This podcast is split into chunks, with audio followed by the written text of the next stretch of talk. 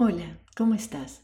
Esto es Indomable, episodio número 73, y hoy vamos a hablar sobre el patriarcado y cómo ese sistema de creencias y normativas sociales afecta nuestra mentalidad y la forma en que interactuamos con nosotras mismas y con el mundo.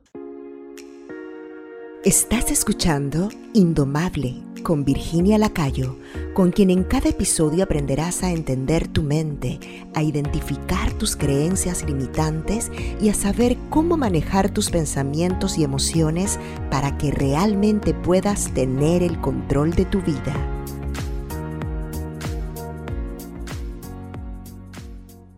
Yo creo que la desconstrucción de los sistemas colonizantes y opresivos comienza con una misma con la descolonización de nuestra propia mente, de nuestro cuerpo y de nuestras relaciones.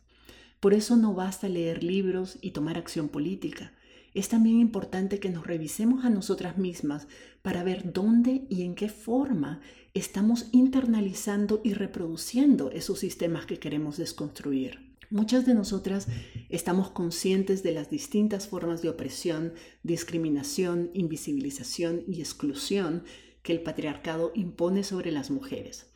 Vemos como hay menos mujeres en puestos de liderazgo, como las mujeres ganan menos dinero que los hombres por el mismo trabajo, como la opinión de las mujeres es por lo general ninguneada, como nuestras protestas son tachadas de histéricas, emocionales, ridículas, y cómo la violencia hacia las mujeres es una práctica aceptada por la sociedad como normal y hasta válida. Tenemos años luchando contra esas normativas, pero pocas veces nos detenemos a pensar cómo la ideología patriarcal ha permeado nuestra mente y nos ha hecho internalizar creencias y comportamientos que afectan nuestro desempeño y la forma en que interactuamos con otras personas. De eso vamos a estar hablando hoy, de las formas insidiosas en que el patriarcado ha marcado nuestro subconsciente y se manifiesta y se sostiene a través de nuestro propio comportamiento. La lista de formas en que el patriarcado ha incidido en nuestra mentalidad y en nuestro comportamiento es súper larga. En realidad, podríamos tomar cualquier comportamiento que tengamos, cualquier emoción recurrente o pensamiento limitante y estoy segura de que en una conversación que tengamos yo podría ayudarte a identificar en qué medida y cómo esos pensamientos, emociones y comportamientos corresponden a ideales patriarcales que nos enseñaron desde pequeñas y que ahora reproducimos de manera totalmente inconsciente. Para, efectos de este podcast, vamos a hablar de cuatro comportamientos en particular. El síndrome de la impostora, el perfeccionismo, el síndrome de complacencia y la necesidad de validación externa. Entonces comencemos analizando lo que significa el síndrome de la impostora y por qué es tan constante en nuestra vida. El síndrome de la impostora es la sensación constante de que somos un fraude, de que no estamos a la altura de las expectativas de las demás personas o de lo que el trabajo que estamos haciendo demanda es la sensación de que no merecemos el éxito que tenemos, que las cosas buenas que nos pasan son por pura suerte o casualidad, pero que en todo caso no es mérito nuestro y que si nos toca no sabríamos cómo reproducirlo. ¿Te has sentido así? ¿Has sentido dudas sobre tus capacidades, sobre tu habilidad de lograr lo que te propones? Cuando alguien te felicita por tu trabajo o te elogia por tus capacidades, ¿Has pensado que esas felicitaciones no, son sinceras o que lo que pasa es que no saben la verdad? ¿Has sentido que en el fondo no sabes lo que estás haciendo y tenés miedo de que alguien algún día lo descubra? A lo mejor pensás que no sos suficientemente inteligente o preparada. Tal vez no fuiste a la universidad o fuiste a la universidad, pero no tenés maestría. Entonces pensás que eso es prueba de que no estás tan preparada o no sos tan inteligente como otras personas que sí tienen esos títulos. Todo eso son expresiones del síndrome de la impostora. Y todas tenemos esos miedos, la sensación de que no somos suficientemente buenas en algo, que en el fondo no sabemos lo que estamos haciendo y que tarde o temprano las otras personas se van a dar cuenta y nos van a exponer, o nos van a correr, o vamos a perder todo lo que hemos alcanzado. Este síndrome de la impostora responde a la idea de que las mujeres somos menos inteligentes y menos capaces que los hombres y que por tanto todos nuestros méritos se deben a la suerte o a que hemos sido bien orientadas y bien entrenadas por hombres o por personas que de una u otra forma son superiores a nosotras. Muchos hombres, obviamente, sufren también del síndrome del impostor, pero las razones por las que los hombres lo sufren es distinta a la de las mujeres y eso es importante reconocerlo. Este es uno de los aspectos más insidiosos del patriarcado, ese, ese síndrome de la impostora, pero no es el único. La otra forma en que el patriarcado incide en nuestra mentalidad es la insidiosa necesidad que tenemos de complacer a todo el mundo, de complacer a otras personas. Esta necesidad responde a la creencia inconsciente de que el rol de las mujeres es cuidar y hacer felices a las demás personas. Creemos, consciente o inconscientemente, que la opinión de las demás personas sobre nosotras o sobre lo que hacemos es más importante que nuestra propia opinión.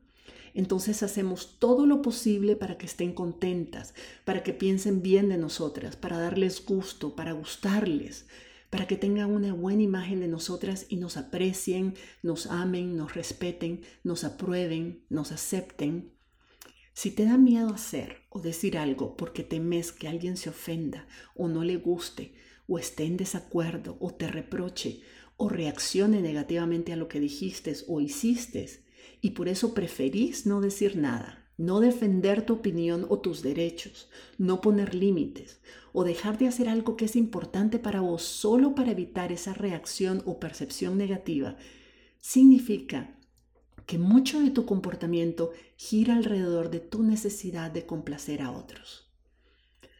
Una forma común en que vemos esta creencia en acción es cuando le decimos que sí a muchas cosas que hubiéramos preferido decir que no, o cuando ponemos las necesidades y los deseos de otras personas por encima de los nuestros, o cuando simplemente no expresamos y hasta ninguneamos nuestra propia opinión, nuestras ideas y nuestras necesidades.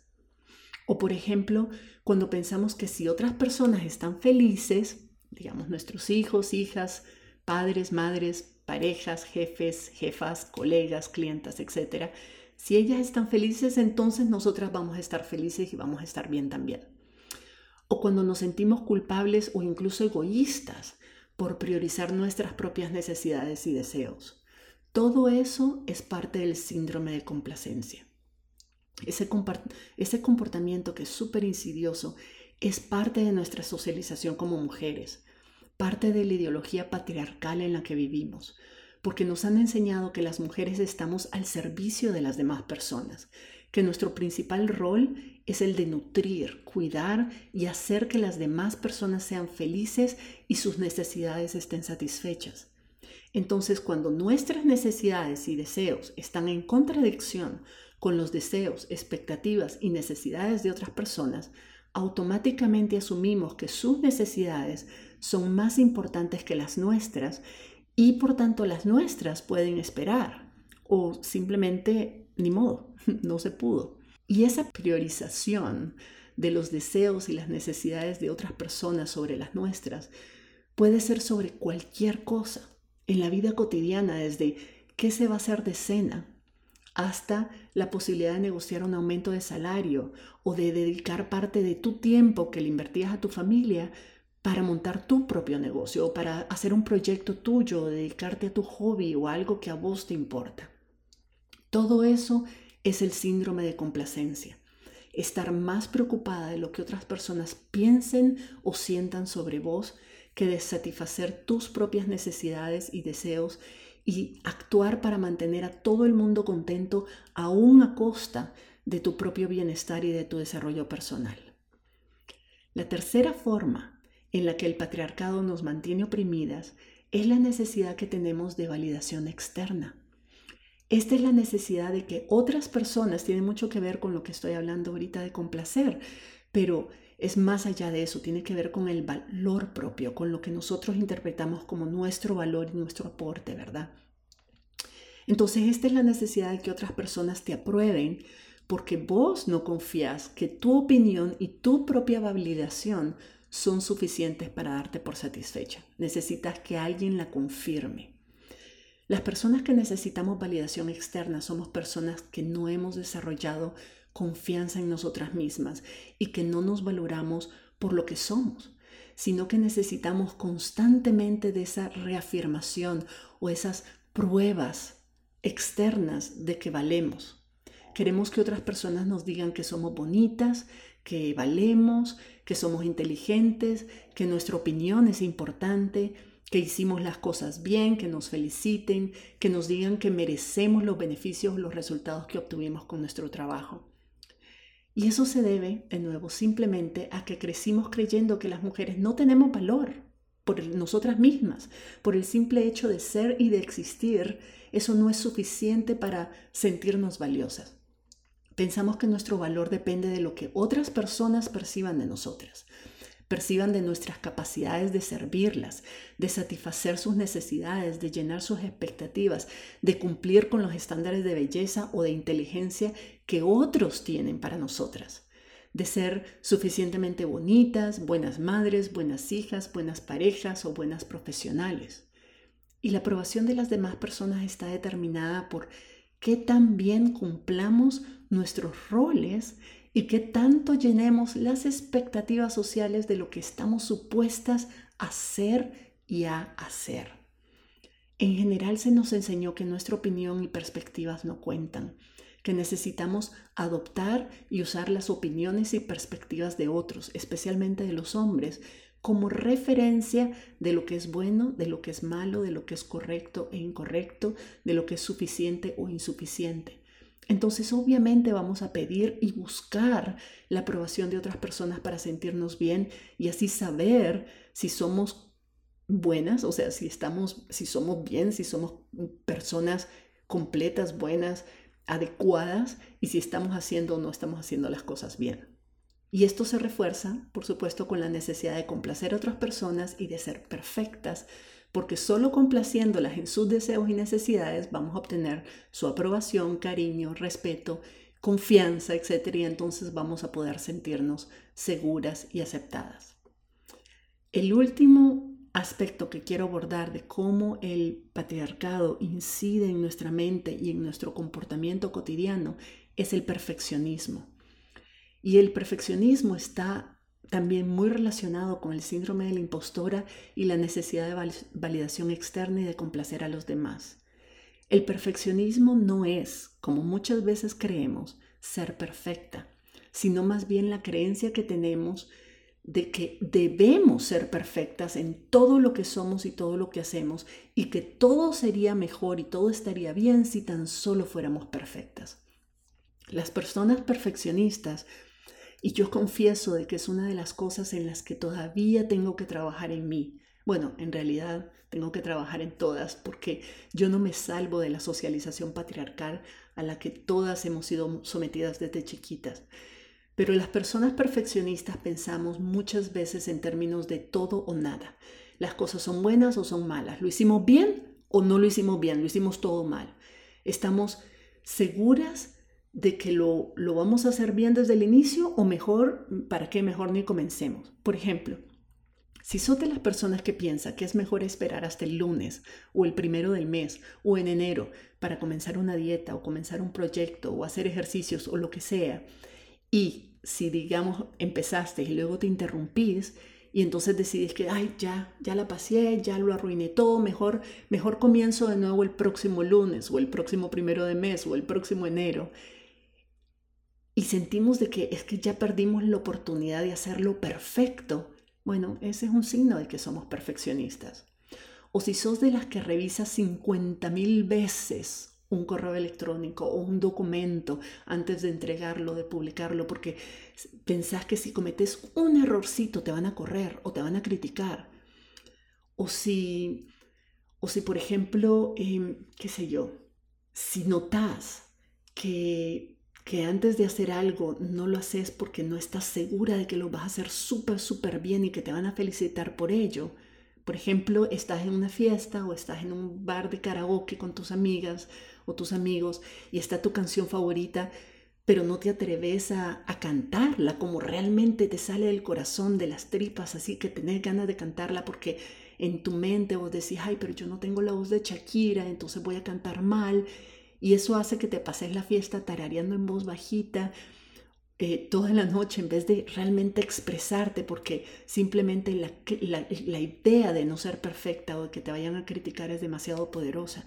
O, por ejemplo, si te compraste un bikini hace dos años que te encanta, pero no te lo has puesto porque todavía no has llegado a tu peso ideal, al peso perfecto, al cuerpo de playa perfecto.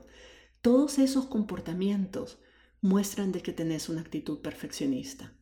Pero la verdad es, ¿quién puede culparte por ello? Pensé en las niñas. Cuando somos chiquitas, nacemos sin tener ninguna idea de cómo funciona el mundo, ni de cómo debemos funcionar nosotras en el mundo.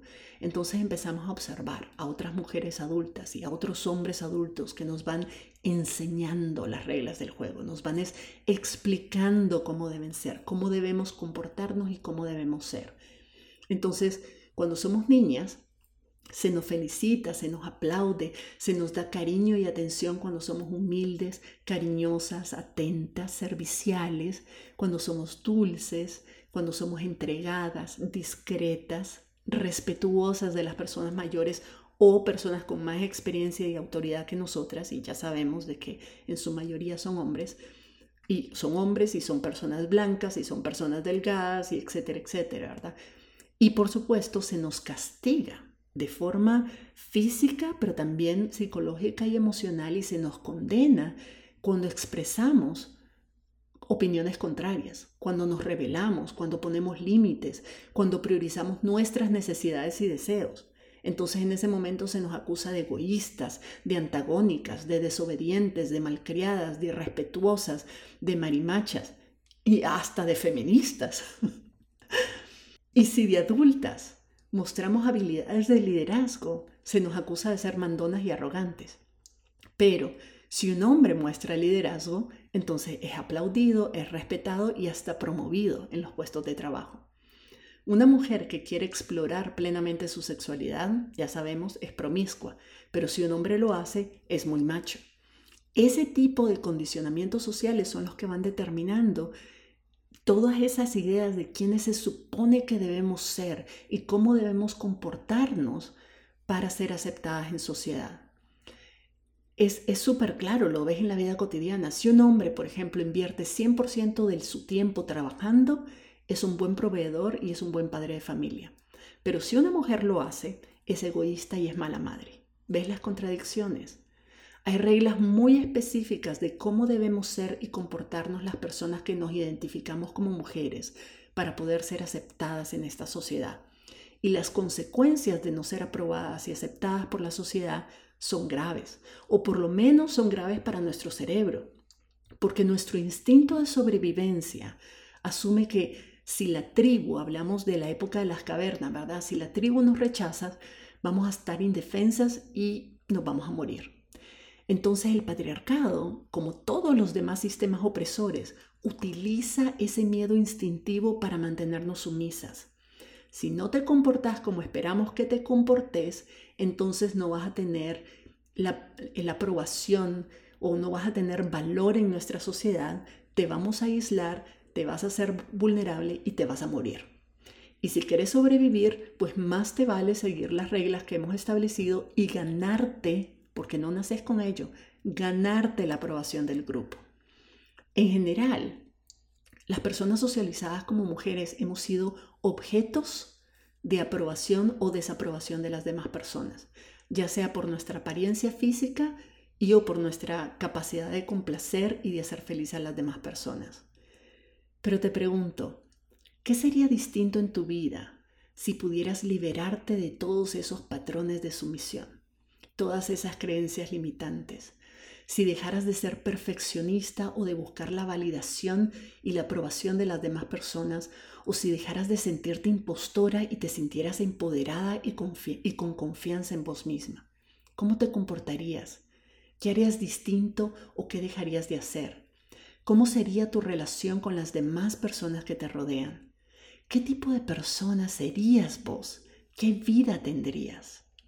Yo creo que para comenzar, si no estuviéramos tan condicionadas a actuar en base a esas creencias patriarcales y a todas esas normas sociales y de género que nos, que nos hacen ser perfeccionistas y complacientes e inseguras de nosotras mismas al punto de necesitar constantemente reafirmación y validación externa, entonces creo que podríamos tener una vida más auténtica.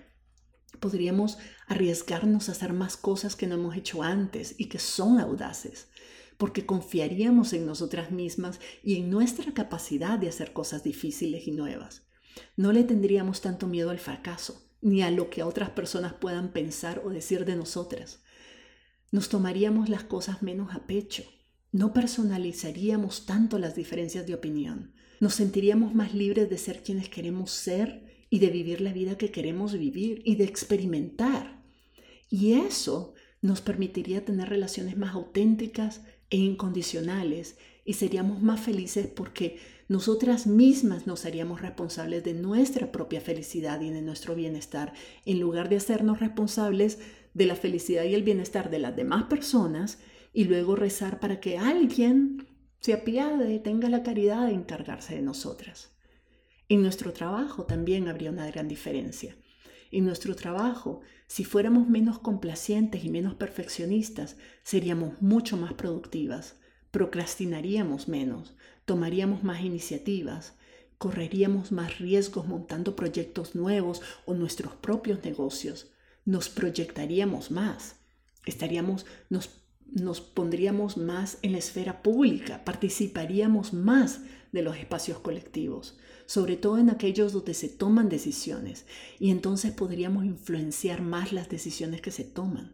Tendríamos mucho más poder para hacer una diferencia en nuestras organizaciones y en la vida de las personas a nuestro alrededor. Y no solo eso, en nuestras relaciones personales.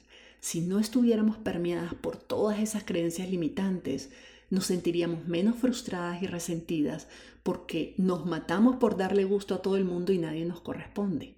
Nos sentiríamos menos ansiosas por el miedo a ser rechazadas, abandonadas o a que no nos quieran. Seríamos también más honestas con las otras personas y haríamos las cosas que hacemos porque las amamos realmente y no porque esperamos que ellas nos amen si lo hacemos. Proyectaríamos menos y seríamos más claras y honestas en expresar lo que necesitamos y lo que queremos. Y seríamos más felices porque tendríamos la confianza de saber que si estamos en una relación es porque queremos estar ahí, no porque la necesitamos, no porque no tenemos alternativa. Y por último, en relación con nosotras mismas, si no tuviéramos toda esa influencia patriarcal, seríamos más consistentes con nuestra propia palabra no nos defraudaríamos porque haríamos siempre lo que decimos que vamos a hacer en lugar de ponernos miles de excusas y de sucumbir a los miedos del qué dirán o el miedo a la desaprobación. Nos sentiríamos seguras de nosotras mismas y de lo que valemos. Si lográramos liberarnos de todas esas creencias y logramos volvernos menos perfeccionistas, entonces no estaríamos tratando de complacer a nadie ni buscando la aprobación de nadie. Nos amaríamos más y aceptaríamos mucho mejor nuestro cuerpo y nuestras condiciones físicas tal y como son. Si deseamos en ese momento cambiar algo, sería porque nos amamos y queremos un cuerpo más ágil y saludable, no para llenar estándares de belleza o para buscar la aceptación y el afecto de los demás.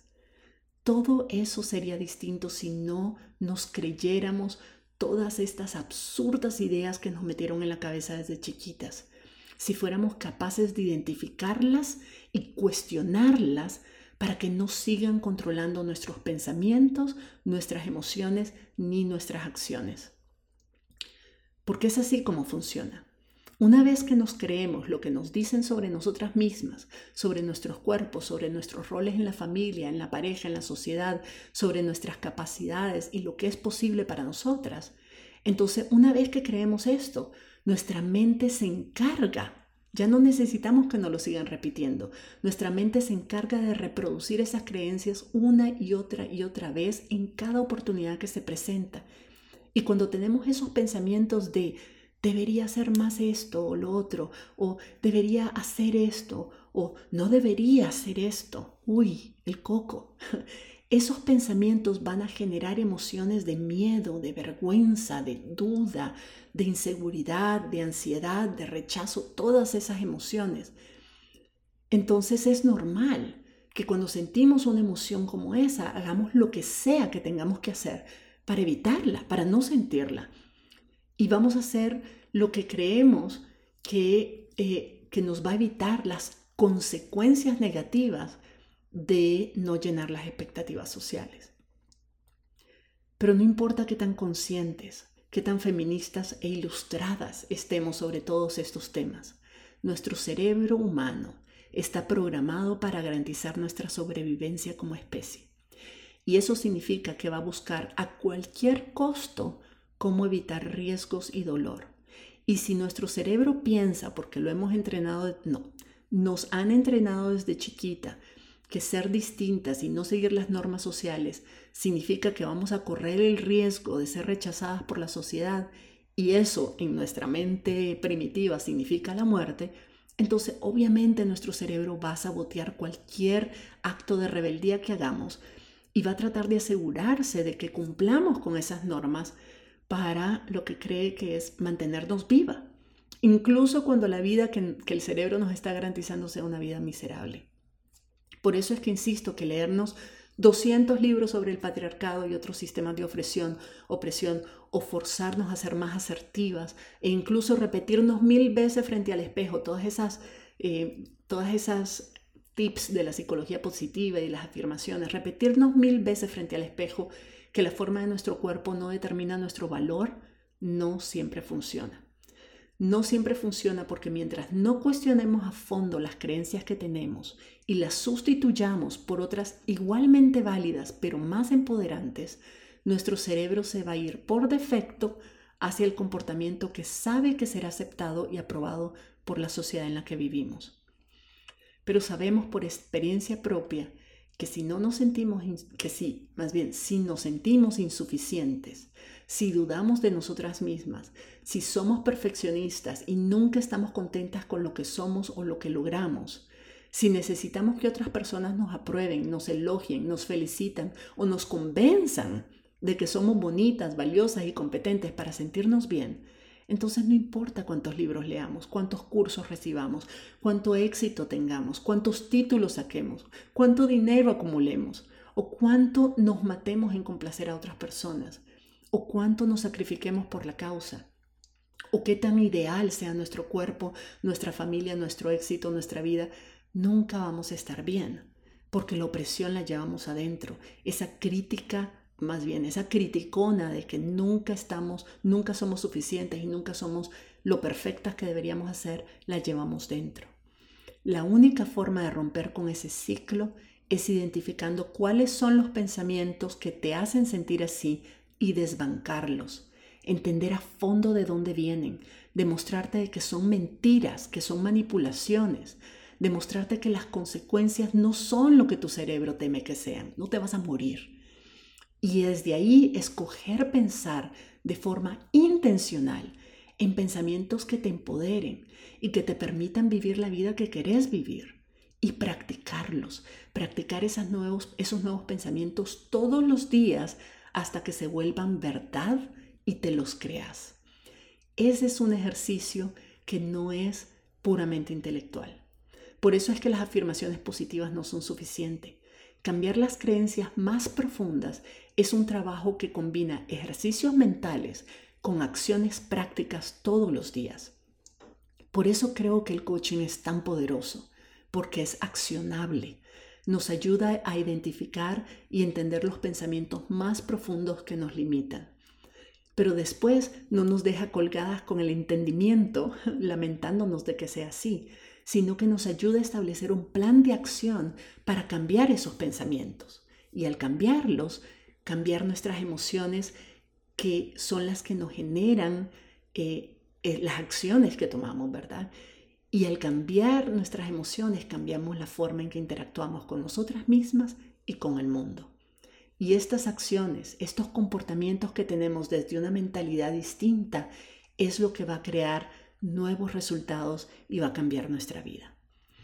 Si querés aprender un poco más sobre cómo inconscientemente has internalizado muchas de las creencias impuestas por sistemas opresivos como el patriarcado, pero no solo el patriarcado, la supremacía blanca, las religiones institucionalizadas, el capitalismo consumista, que nos hacen creer en ciertas ideas y nos meten miedo para que no solo no los cuestionemos, sino que inconscientemente los internalicemos y los sigamos reproduciendo y perpetuando. Si querés explorar más este tema, suscríbete a mi lista de correos en mi sitio web virginialacayo.com. Muy pronto voy a estar lanzando un curso que se llama Descoloniza tu mente y vamos a estar analizando cómo todos estos sistemas han definido nuestro comportamiento cotidiano y qué herramientas podemos utilizar para romper con esos patrones de sumisión y retomar el control de nuestras vidas. No te lo puedes perder. Va a ser como si te despertaras por primera vez. Es súper poderoso. Así que ya sabes, anda a mi página web virginialacayo.com y anotate mi lista de, de correo electrónico, en mi, en mi, lista de comunidad, para que desde en cuanto nomás salga el curso, seas la primera en enterarte. Nos vemos por allá y nos escuchamos en la próxima. Si te gustó este episodio, puedes registrarte en el programa Indomable, la comunidad de desarrollo personal donde Virginia Lacayo te acompañará y te brindará herramientas que te ayudarán a transformar tu vida. Visita la página virginialacayo.com y regístrate para recibir contenido exclusivo.